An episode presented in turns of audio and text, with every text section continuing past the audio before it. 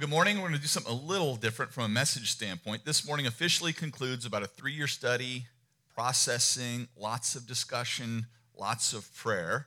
To say it's been a journey really would be an understatement in, in what I'm trying to uh, communicate this morning. The conclusion, which I'm going to continue to tease out, isn't one that all, honestly I was personally excited about at first, but it is one that I believe is not only biblical, but is right for our church. And to kind of close that loop in your mind, if you're still thinking, why isn't Andy excited about it? I am excited about it now.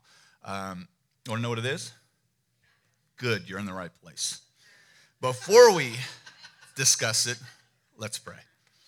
God, just thanks. Thanks that we can have some fun. But God, more importantly, we want you to come right now by the power of your Holy Spirit. Just meet us where we are. God, continue to morph us and change us into more of your image. Help us to be different than we walked in this morning. In Jesus' name. Amen. Well, good morning. My name is Andy. If I haven't introduced myself or met you, thanks so much for coming. If this is your first time here, uh, we're so glad you're here. We're concluding our series, Go Love Live, where we've been talking about how to live out our mission, not just as a church body, but individually in our own lives. What does that look like each and every day? And certainly we've covered lots of ground and covered lots of aspects of that, but in no way have we completed the conversation on this topic. We will literally spend the rest of our lives learning how to be better disciples of Jesus. A disciple is simply a learner of Jesus. In our context, that includes going to the missing, loving the marginalized, and living as God's kids. Today, we're headed to Titus chapter 1. If you're following along in your Bibles, if you don't have one, as Jeff mentioned, by all means, they're free. Grab one now. You're absolutely welcome to get one. And there's a few journals left if you want to grab one of those. You can take message or notes from today's message, and it tells you a little bit about our reading plan that we've been doing all year this is uh, this whole letter, Greek, uh, this whole letter of Titus. Um, Titus was a Greek follower of Jesus, and he was really a co worker, a trusted co worker of the Apostle Paul, who writes most of the New Testament, including this specific letter that we're going to look at today. He helped Paul through a number of crisis situations in the past, and in this letter, he's going to be given some pretty uh, big marching orders. This specific letter, we discover that Paul's assigned Titus to the task of going to Crete Crete is a large island off the, the um, coast of Greece, and he wants Titus to go restore the order of these house churches that kind of lost their way a little bit. Cretan culture, where all of this takes place, was notorious in the ancient world. One of the Greek words for being a liar was the Greek word krititos, or to be a Cretan. So they're known as a lying community. These people were known for their greed and treachery this island city was well known for being unsafe, plagued by violence and sexual corruption. However, the island of Crete had many strategic harbors. It serviced lots of different cities in the Mediterranean Sea. And from Paul, the Apostle Paul's point of view, it was the perfect place to start a network of churches to get people to know and love Jesus. Now, we're not sure of all the details, but what we do know is somehow these churches came under the influence of this corrupt Cretan culture, this leaders, and they're invaded this Christ following community. They said they were Christ followers, but if you looked at the actions of the churches, they didn't really reflect that claim at all. So Paul assigns Titus to the task of going there to set everything straight. So, with that historical information and background, let's jump into this letter and see what Paul has to say. It says, Paul, a servant of God an apostle of Jesus Christ to further the faith of God's elect and their knowledge of the truth that leads to godliness, and the hope of eternal life, which God, who does not lie, promised before the beginning of time, and which now at his appointed season he has brought to light through the preaching entrusted to me by the command of God our Savior. To Titus, my true son in our common faith, grace and peace from God the Father and Jesus Christ our Savior. Paul clearly states that God does not lie. Again, this is in direct contrast to their culture, their, their belief system, really. They believe the god Zeus was born on the island of Crete. And Zeus is known to be a liar and a deceiver. After this introduction, Paul then begins to lay out the plan. This is how Titus can restore order to these churches. He says, The reason I left you in Crete was that you might put in order what was left unfinished and appoint elders in every town as I directed you. An elder must be blameless, faithful to his wife, a man whose children believe and are open are not open to the charge of being wild and disobedient. Since an overseer manages God's household, he must be blameless, not overbearing, not quick tempered, not given to drunkenness, not violent, not pursuing dishonest gain. Rather, he must be hospitable, one who loves what is good, who is self controlled, upright, holy, and disciplined. He must hold firmly to the trustworthy message as it has been taught, so that he can encourage others by sound doctrine and refute those who oppose it. So many things we could say here. But first, I want to kind of close the loop. If everybody's been listening through this lens of what, trying to figure out what we're going to announce, I'm going to quickly announce that. And we're going to get back to the order at hand. But I want to announce it so you can take off that detective hat and put on your disciples hat. Blue Ash Community Church will be moving to eldership. Some of you may not know we didn't even have elders. Others of you aren't sure maybe what our leadership structure actually is. Stay with me. We're going to get to all of that this morning. But first, we need to unpack a few things. But I got to make sure. Do you have that disciples hat on now that we know what we're, we're talking about? Okay. These verses that we looked at are part of four, maybe five other sets of verses that most churches qualify who can or can't be an elder. I'm not going to dive deep into those weeds this morning. We simply do not have time. But it is important to recognize our position as it relates to who can and can't be an elder. So I want to take a moment and read with you our definition of elder as it's written in the elder role description as we have it today. The call to the office of elder is what we would call a fine work as outlined in 1 Timothy chapter 3. The term elder and overseer are used interchangeably throughout the New Testament. The first term seems to emphasize the dignity and maturity of the office, while the second emphasizes the duty and the nurture and to feed the flock of God. The elders in the New Testament were pastors, as outlined in Ephesians 4, bishops, as outlined in Acts 20, leaders or rulers of the flock, as outlined in Hebrews 13, 1 Thessalonians 5. While some of the duties of elders are described in the New Testament, much more is written directly about the qualifications for those being considered for the office. As much with the Christian life, the emphasis is on who we are becoming in Christ, since that really de- determines what we actually do. I'm going to shift and read you the qualifications of an elder and take a brief moment to take, talk about those two main areas of service. Qualifications as an elder as we have them defined found in 1 timothy chapter 3 and titus chapter 1 which we have read. Virtuous having or showing a biblical moral standard nothing sinful in their life for which to accuse them devoted to their husband or wife more on that in a minute temperament sober in judgment prudent discreet sound-minded respectable well balanced not abrasive hospitable loves and to host strangers, able to teach, discerns, and communicates sound doctrine, theology, what we would say we believe. Not addicted to wine, which would equally include other alcoholic substances, drugs, etc. Not combative, not given to physical violence, gentle, reasonable, under control, uncontentious, avoids fighting, no lover of money, not greedy or irresponsible concerning money, manages their own household, attentive to their family, and raises their children in a Christ centered home and hopes that they too grow to know and love God. Not a new convert. The emphasis is on spiritual maturity, not just years since conversion. There are plenty of Christ followers that are more mature two years in than some that have been believers for 10. So it's about the maturity process. Good reputation with unbelievers, respected in the community at large. One quick note here this is not about perfection. Nobody can fulfill those things in perfection. If we were looking for perfection, we would have one elder, and that would be Jesus Christ himself.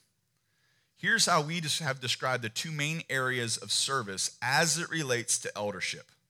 As I've previously mentioned, the practical responsibilities of elders can be grouped in these two areas of service. The first of these is ministry which includes ensuring that the church continues to operate in accordance with the core values, beliefs, and missions to which we have committed ourselves.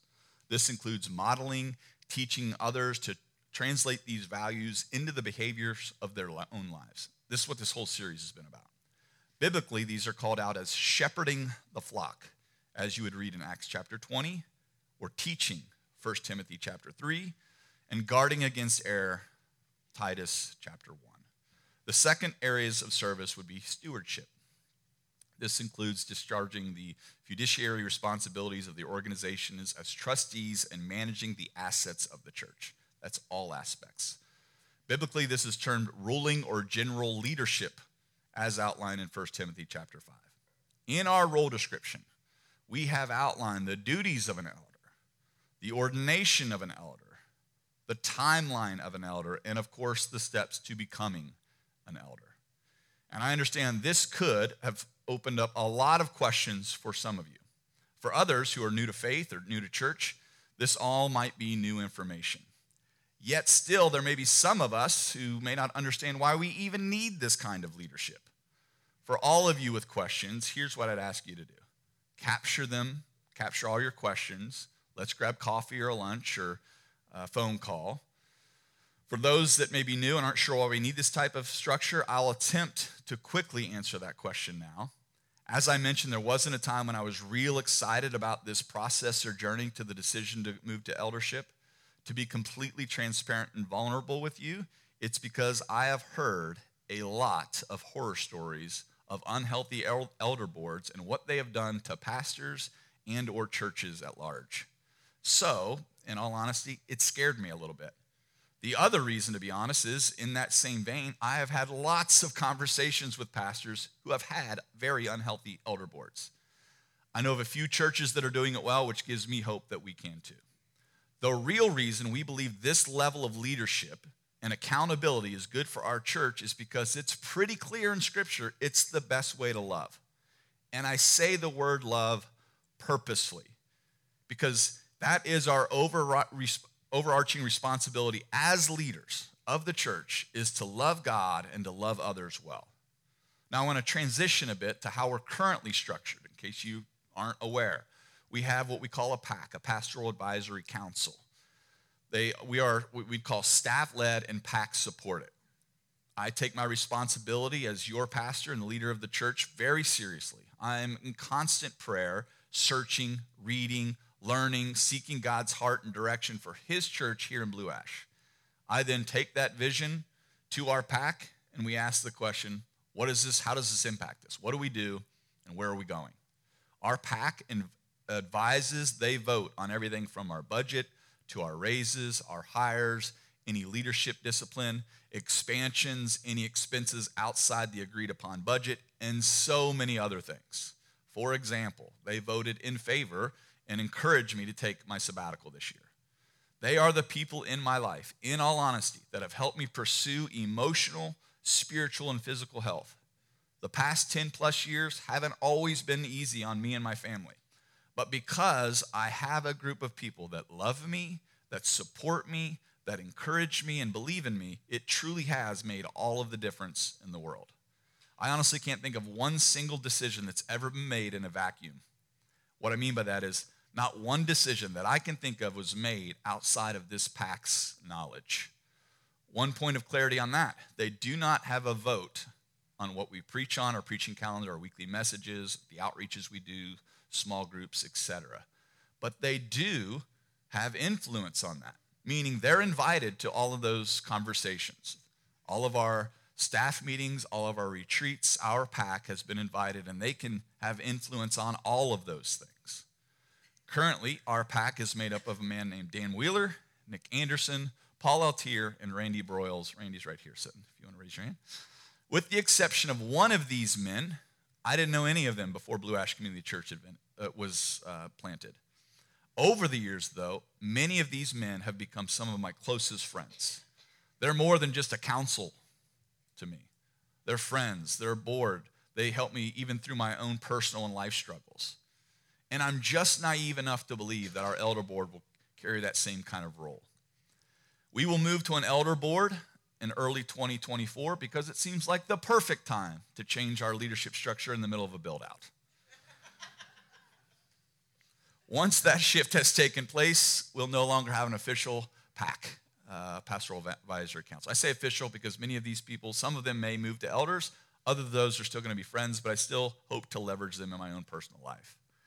As for eldership, let me start with who we believe cannot be an elder. Any other staff outside of the lead pastor, which is me.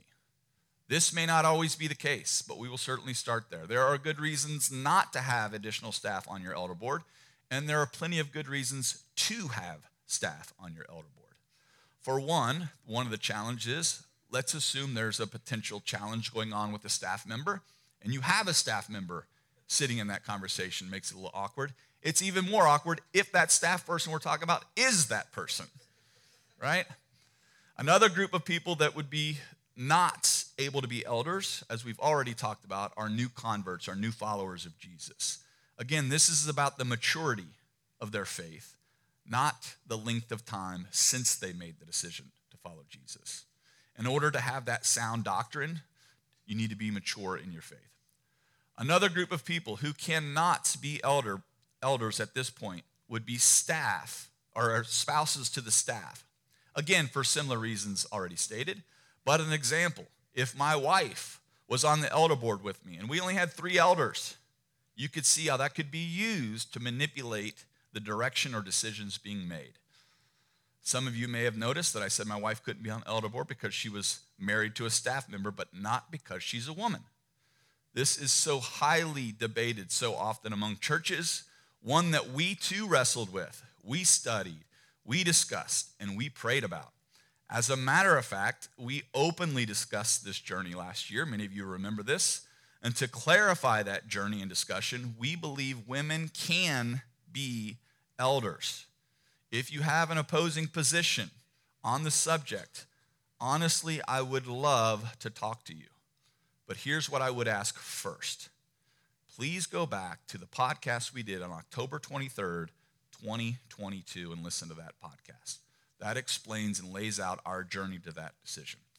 As a matter of fact, we'll make this easy on you. If you want that access to that podcast, you don't want to go search for yourself, simply write Elder Podcast on your Connect card, drop it in the offering when it goes by. I will personally email you that link so that you can listen to it. Make sure we have your updated contact information. In addition, this past summer, I ran across a teaching.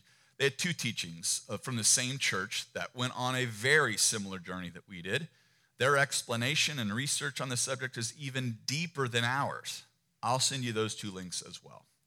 After you've listened to at least the message that we've done on the subject, then I'd be happy to have conversations with you. Please, if you're new around here, please understand our heart is to honor God in the process of our seeking, and we want to honor what the biblical text says. We do hold this position open handed understanding there is a possibility we could be wrong. We do not believe we are, but we remain open handed in the event we learn something else on the subject that would cause us to then come back together as a leadership team and start the journey all over to process, discuss, research, and pray all over again. And we are willing to do that if something like that happens. So, with all that in mind, Let's go back to the text that we read earlier through the lens of Blue Ash Community Church's belief system. The reason I left you, Paul says, in Crete was that you might put in order what was left unfinished and appoint elders in every town as I directed you. An elder must be, we have all these things in our elder role description, must be blameless, faithful to his wife, a man whose children believe and are not open to the charge of being wild and disobedient since an overseer manages God's household, he must be blameless, not overbearing, not quick tempered, not given to drunkenness, not violent, not pursuing dishonest gain. Rather, he must be hospitable, one who loves what is good, who is self controlled, upright, holy, and disciplined. He must hold firmly to the trustworthy message as it has been taught, so that he can encourage others by sound doctrine and refute those who oppose it. I imagine that you've noticed what I've noticed, right? Seems to be a lot of male pronouns in there, right? This is how our English translation has it. In the Greek, in the original language of the New Testament, despite the male pronouns that we use in our English translation, there is only one reference to a male pronoun. There aren't any, they're absent with the, ex- the single expression of a one woman man, which is translated in the New uh, Living or the, the NIV, which we just read, faithful to his wife. Outside of that, in this passage, would indicate the role of, would not limit the role of eldership to men. Nothing in the Greek. Again, only the phrase that is relevant to women in eldership in this entire passage is the phrase, faithful to his wife. This phrase, I would argue, does not prohibit women from eldership. Instead, it contextually assumes that men will com- uh, comprise most positions of eldership in the Greco Roman world, which this letter is addressed to. Let us not forget that in this time, in biblical times, when this was written, women were given less, much less access to education, very few opportunities for leadership or employment of any kind outside of the home. It would have been very unlikely in that day that women would fulfill the requirements to be an elder, which is both sad and disappointing in itself. The point here is that assumption does not mean it prohibits. The assumption that men would most likely be the ones to fulfill the position of elder doesn't mean women are excluded from the position of an elder. In one of the teachings from this uh, church that I referenced earlier, they have this, I think it's a great illustration. They said, Imagine a golf club that had a sign that read, Golfers must have their facial hair properly groomed. That sign or that statement assumes relevance for the mass for the vast majority of golfers and clearly states the expectations of those with facial hair. But it does not prohibit men without facial hair from golfing, nor does it prohibit women from golfing. Assumption, again, does not mean it prohibits. Paul's phrase, faithful to his wife, is reflected to the majority group of whom he is writing, but it is not exclusive to the minority. If Paul wanted to clearly state and restrict women from elders, the two qualification passages that we read would have been the obvious place to do so, where there are many other exclusions clearly outlined. But as it is written, Paul does not clearly restrict women from this role. Actually, we could probably say the opposite. Since women are not clearly outlined in the restrictions, we could argue that Paul is clearly saying that women are included in the office of eldership. So I've said a lot, I've explained a lot. Let me explain one last thing as it relates to Blue Ash Community Church the how. How are we going to move forward toward eldership? Our, our current PAC members are praying about, they're processing, they're discussing with their spouses if they are called to be an elder. In the event that nobody from our current pastoral advisory council wants to pursue eldership, they will be the team that helps us identify and work through the process of onboarding elders. We will start with who we have and expand from there. Again, if you have questions about this, put this on your Connect card. Make sure we have your contact information. Drop it in the offering when it goes by in a few minutes. I will reach out to you. But again, please make sure we have that right contact information. If it's easier, you can email me, andy at blueashcc.com. I believe God's going to honor our journey up to this point. I'm excited about where we are and where we're headed. I'm excited about people being identified to help shepherd our church. I'm excited about adding people to the elder team who love God, who loves our church, who's active in our church, who will help us better love our church and those who attend it. The call to ministry and the call to eldership isn't something that should be taken lightly. What I'd ask from all of you are your prayers prayers for me, prayers for our current pastoral advisory council for wisdom and discernment, and prayers for those who will eventually step in to this role of elder. Like I said, this is a little bit different kind of message, but I would say, as we'll talk about in the application piece of that, when you read through that passage of scripture in, in Titus chapter 1 and you see the qualifications of an elder, these are qualifications I would argue that as Christ followers we should all aspire to live by, not just to be an elder.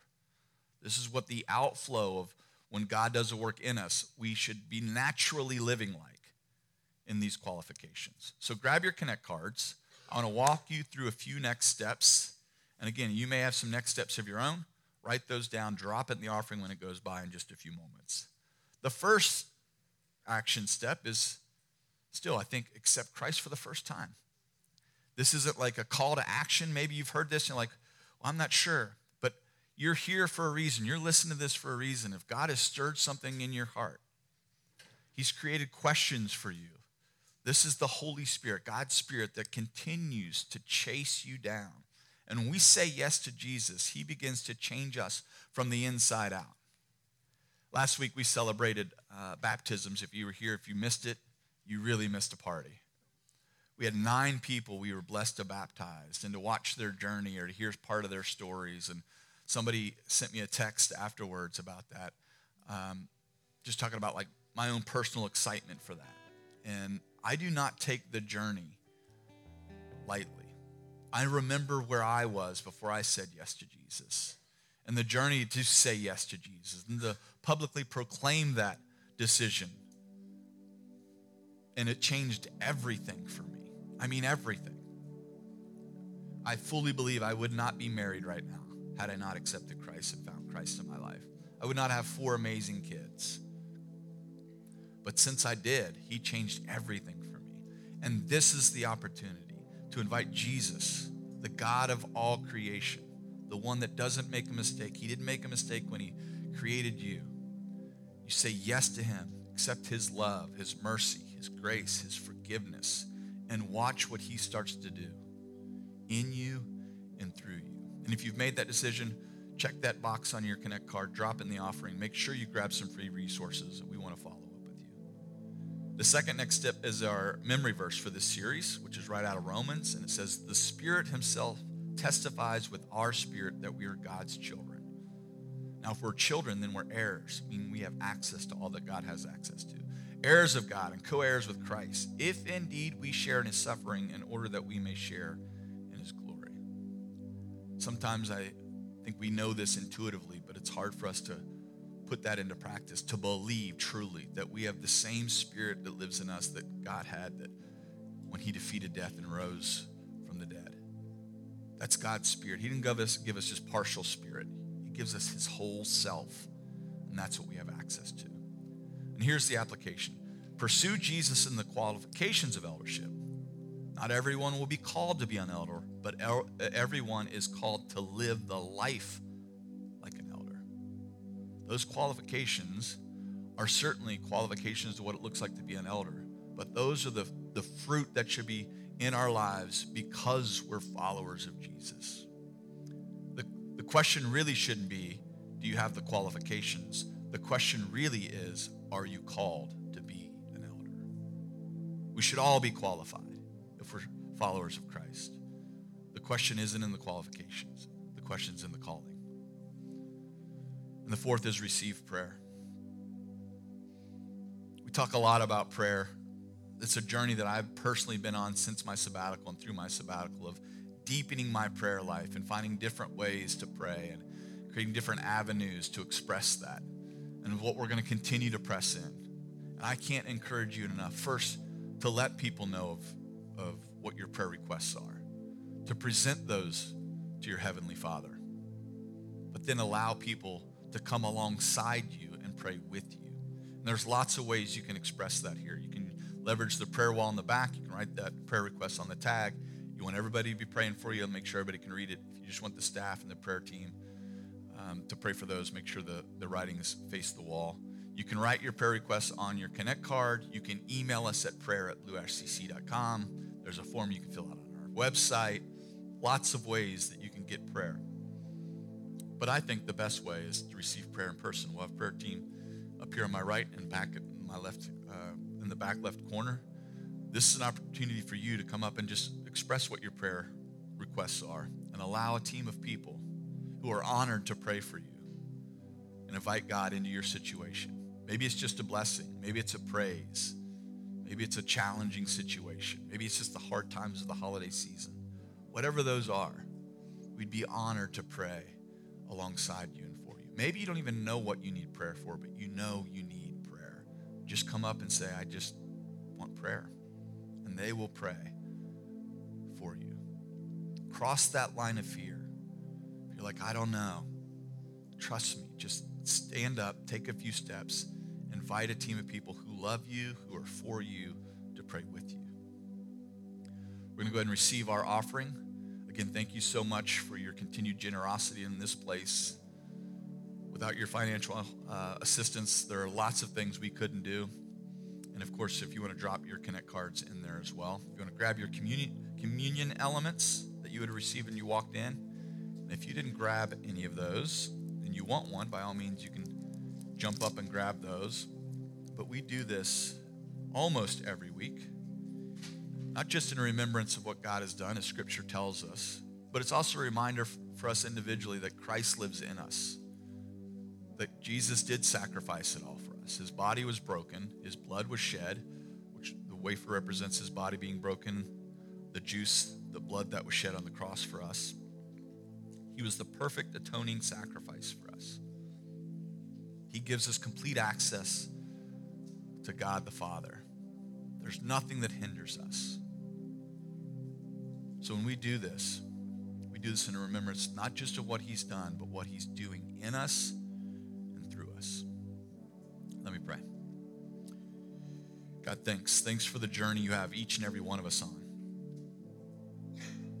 So, God, we just ask you to come right now. We thank you that your spirit lives in us, that's active in us.